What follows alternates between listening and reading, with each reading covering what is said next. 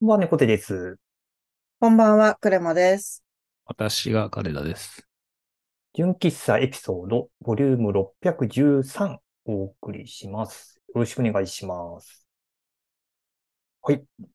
今週は猫背の担当ということで、毎回お送りしております育休だよりを、また今回も、えーお送りできればと思っているんですが、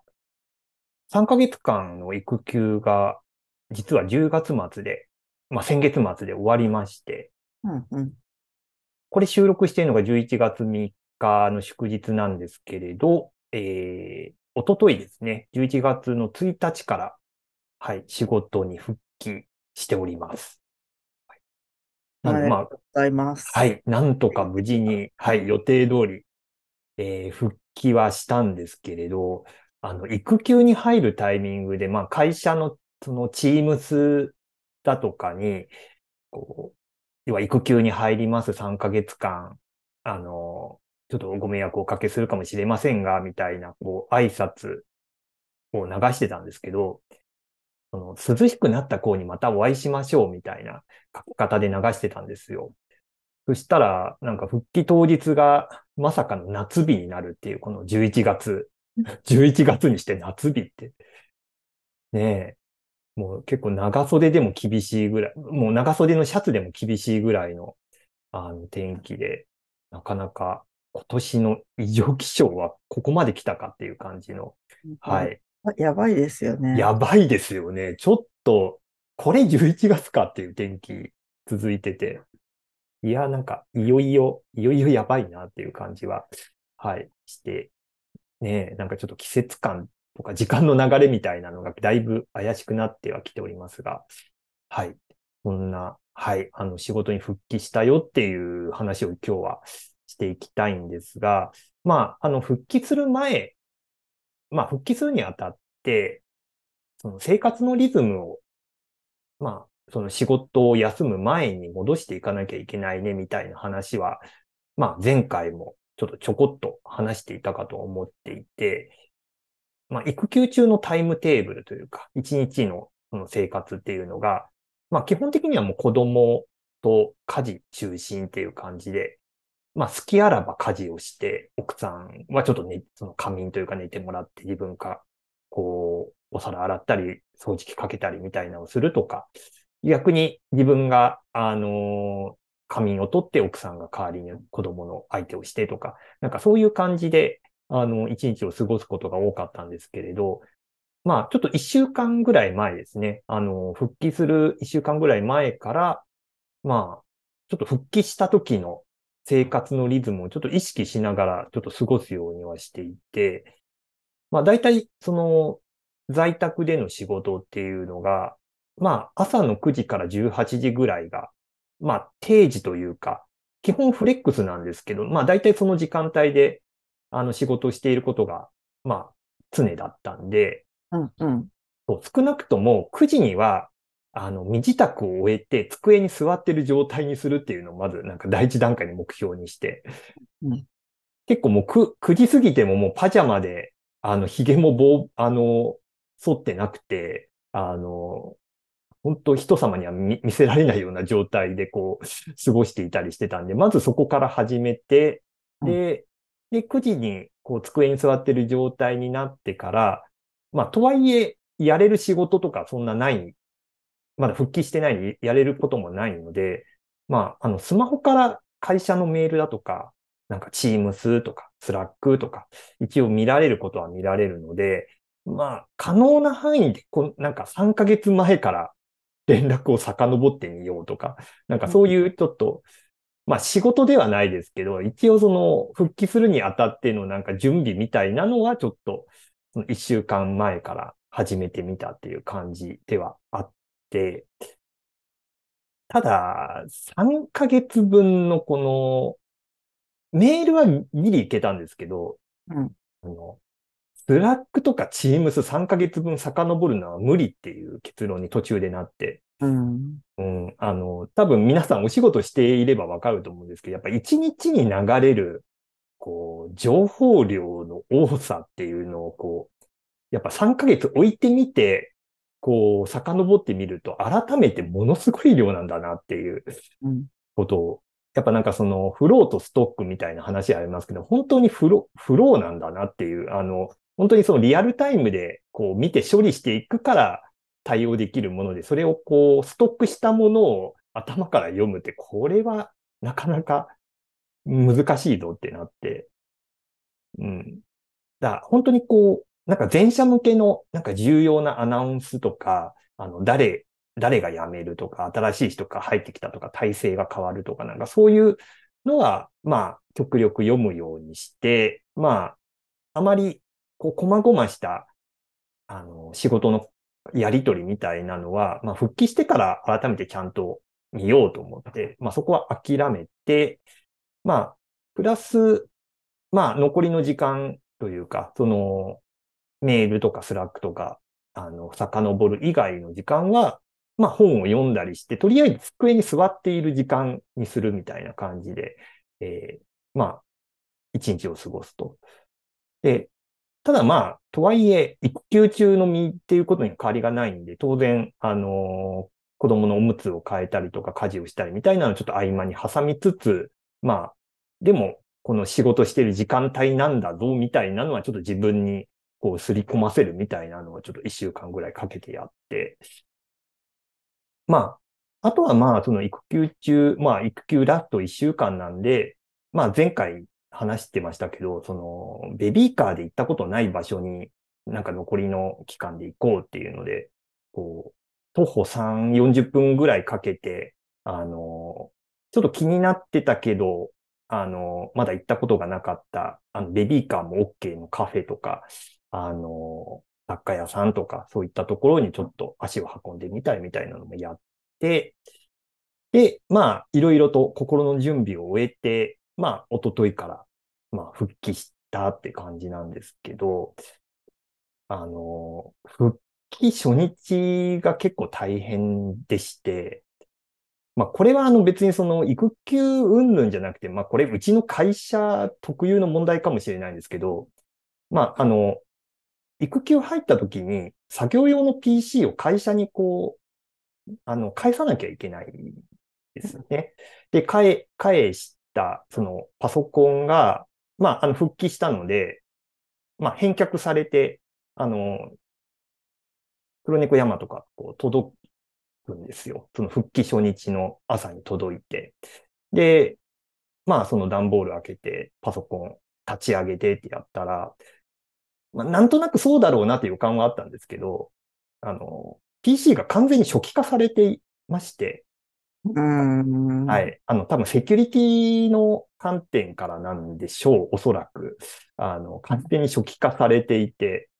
まあ、言ってしまえばアプリの初期設定から、あの、要は Figma とか、あの、Adobe の Creative Cloud とかも、その、インストールしてたアプリを全部、あの、一から、あの、入れ直すみたいなことから始めなきゃいけないみたいな。で、あの、各種ウェブサービスも、あの、一つ一つ、あの、ログインしていかなきゃいけないし、なんならあの、パスワード管理ツールをなんかその、バックアップから復旧させなきゃいけないとか、なんかそういうところからなんか始めなきゃいけないっていうところがあって、正直初日はもうそのセットアップだけでもほぼ 一日を使い切るみたいな状態だって、なんかあんまりあの、復帰したっていう実感がそんなに思ったほどなくて、うんうんうん、とにかくセットアップと、あとまあこれもあのタイミングの問題なんで育休云々の話ではないんですけど、年末調整がですね、あの、11月、あし、来週の月曜までに年末調整を終わらせなきゃいけないっていう連絡が来ていて、うんそそれも、いや、復帰早々それもやんなきゃいけないみたいな。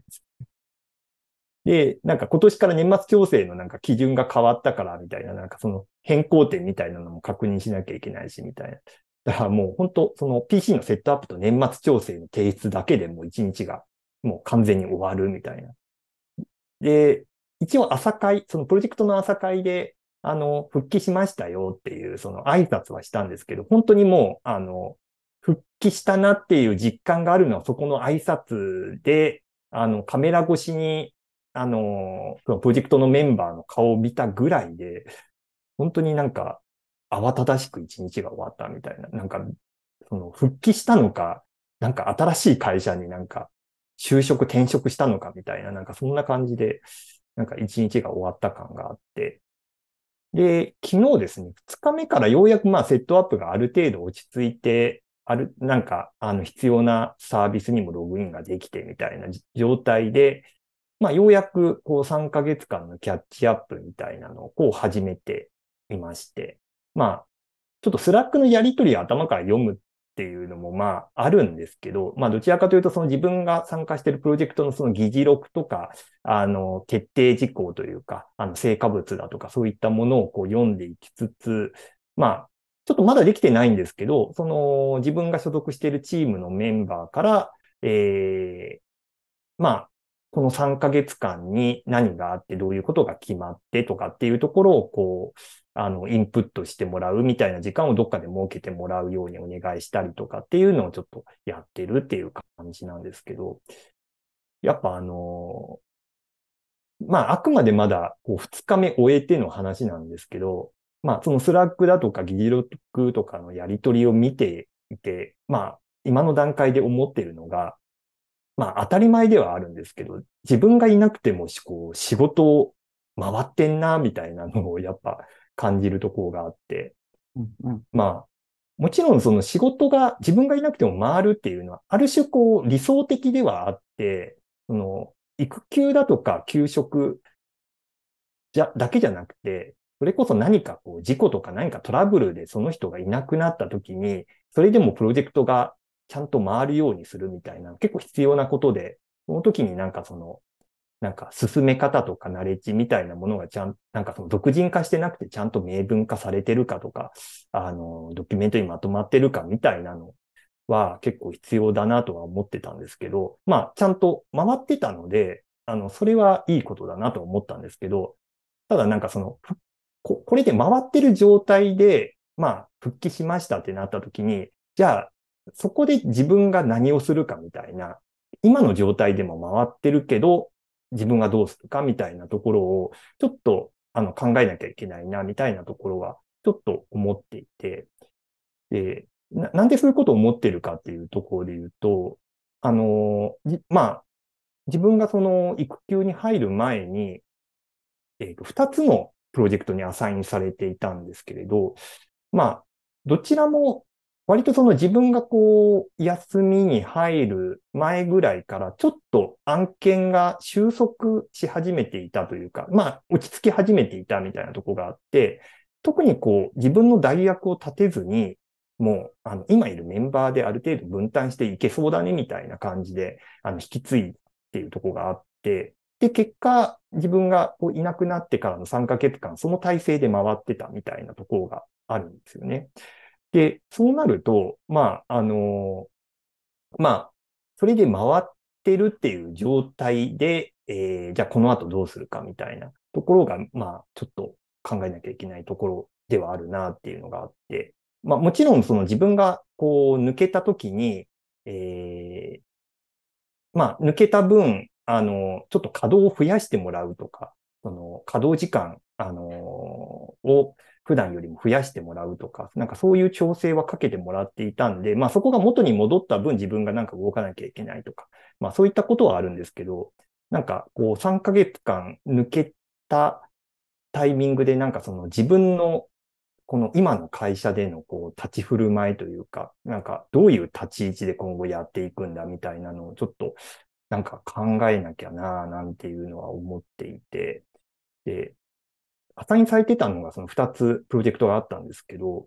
なんかそのうちの1つに関しては、正直なんかこの後もあんまり、あの、なんか宮内さんが戻ってきてもやることそんななさそうだっていうことで、なんかアサインから抜けることになったっていうのも一つあって、うん。で、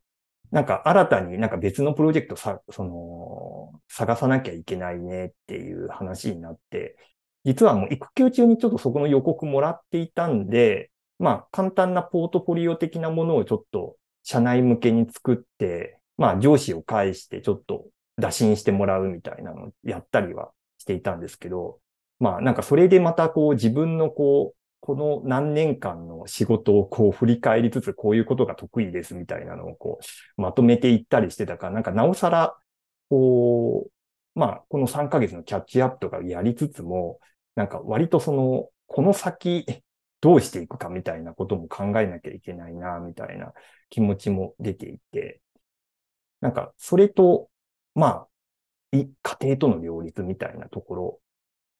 もちょっと考えなきゃいけないみたいなところで言うと、なんか、えー、出産前までは、まあ、フルリモートで、あの、仕事をしていて、特に会社に行くこともなく、あの、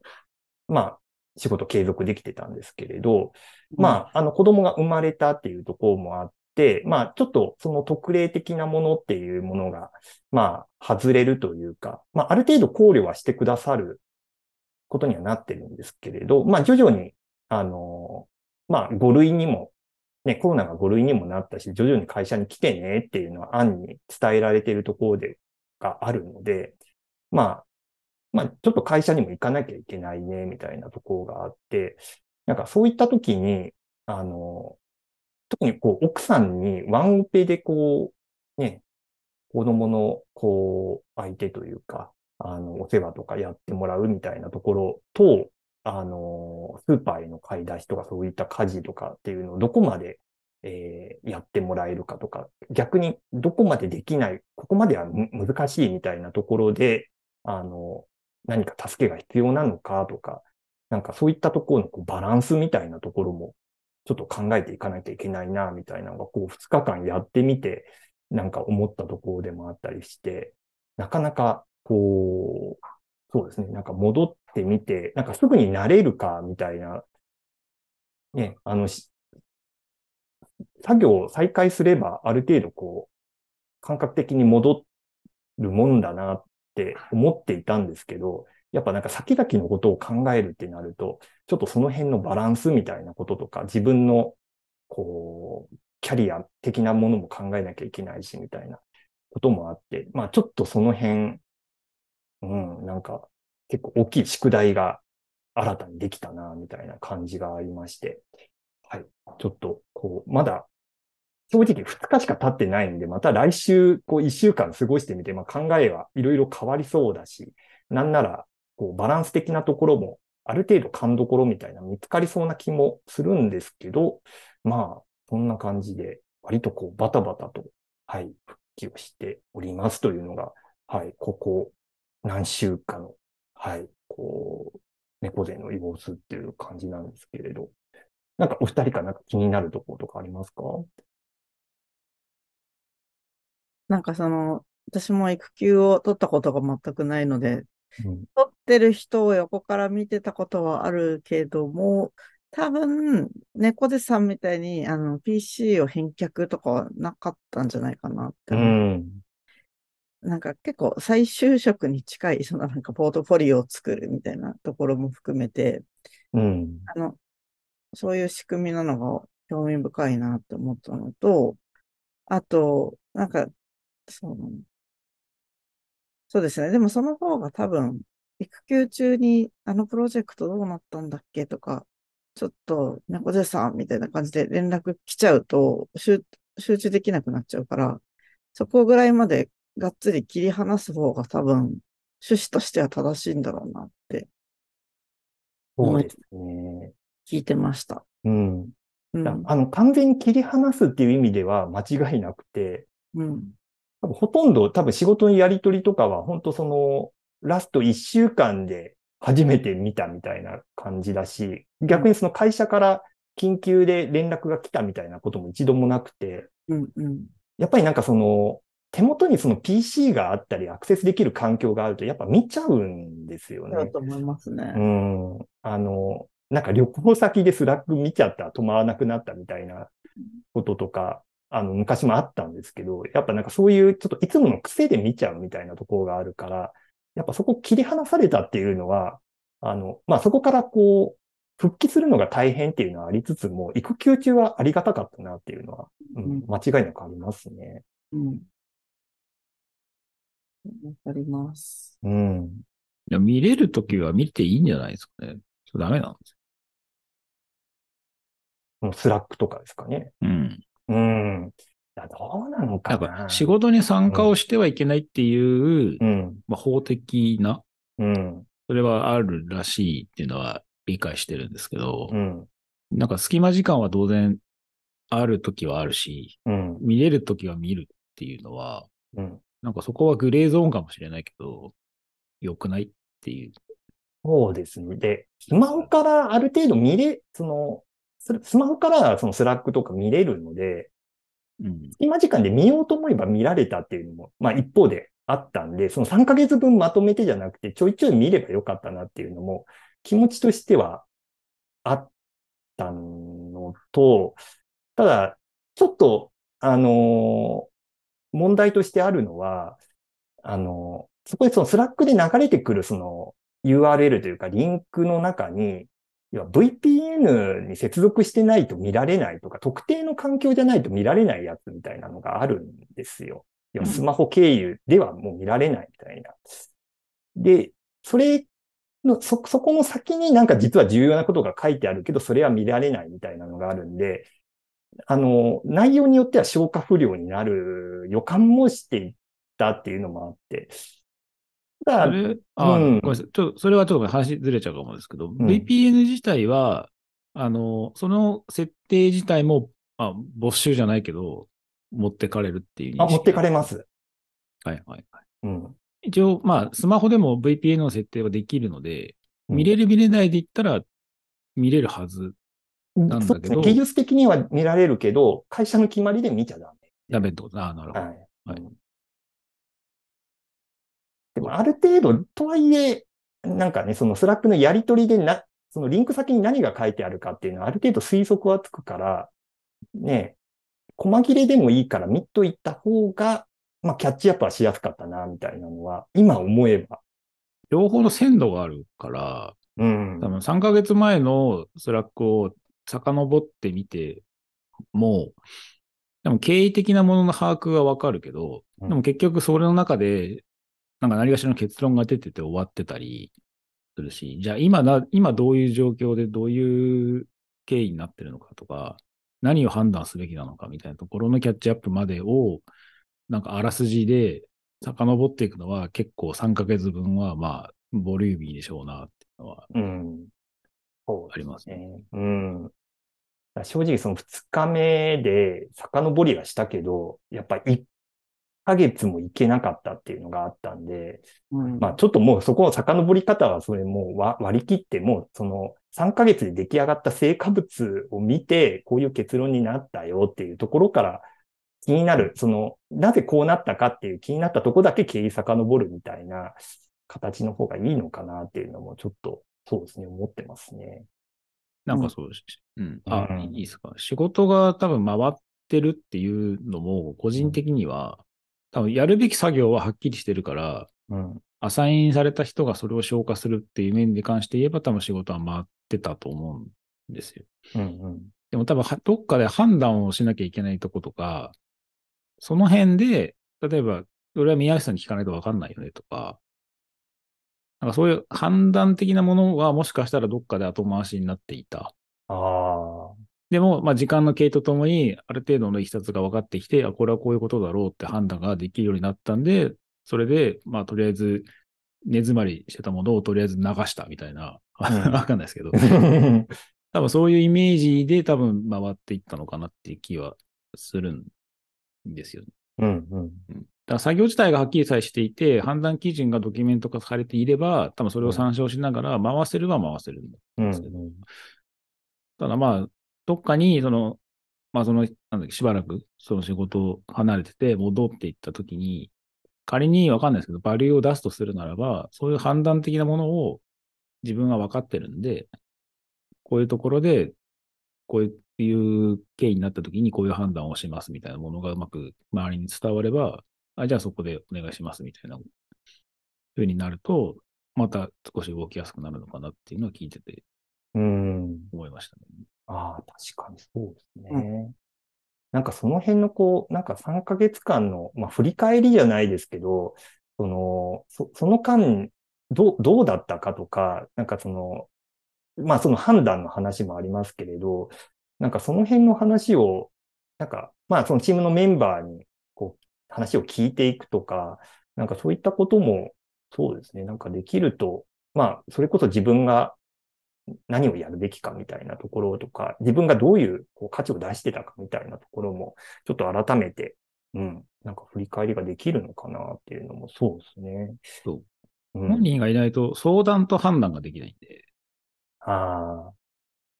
参照して作業することはできるんだけど、多分うんうん。そうそうですよね。だから、パッと見仕事は回ってそうなんだけど、結構その辺のこう、厚みが減るので、うーん、スピードも減るから、だその辺をこう、今後、なんか、保管できる感じで自分のポジショニングができるようになると、割とこうスム、スムーズに、こう、本筋に、うん本線に戻れるようになるのではっていうのはちょっと聞いてて思った。うんあ。ありがとうございます。ちょうど、ちょっとその辺はどうしたもんかなと思っていたので、なんか、すいません。最後の方はもうほぼ僕のこう、キャリアカウンセリングみたいになっちゃいましたけれども。勝手に僕が言ってるだけですから、いやいやいやいや、なんか無料カウンセリングみたいになってしまったんで。私いやもう一個あって、うんあのうん2年前に転職したんですよ、私。うん。その時に、すごい自分は用心深い性格なので、多分、えっと、9月1日から就業開始なんですけど、9月1日から、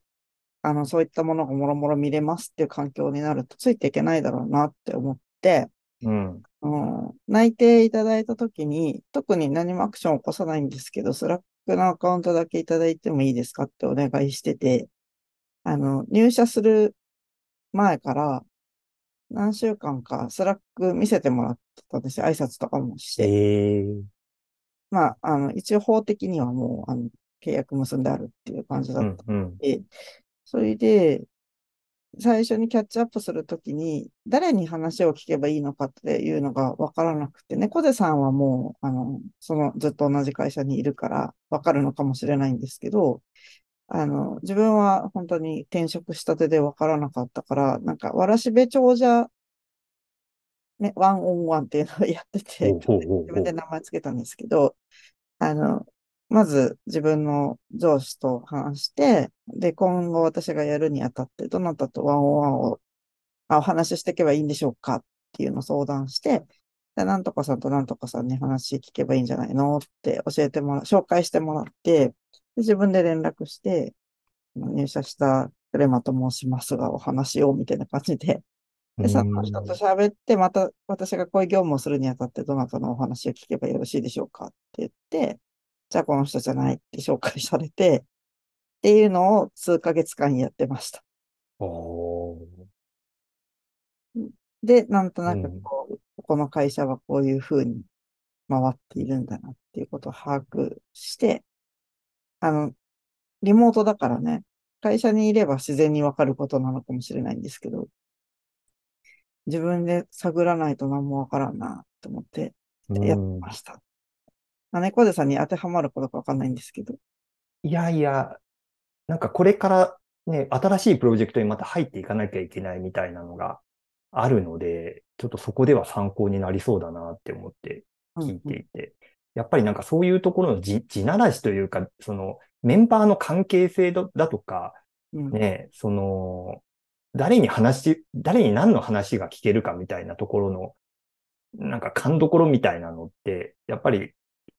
い、いきなりレクチャーししてもらえるわけでもないし、うんそこをなんか地ならし的にこう、関係を築いていくっていうのは、うん、なんかやった方がいいのかなっていうのは。やっぱうんエスカレーション先をはっきりさせとくっていうのは大事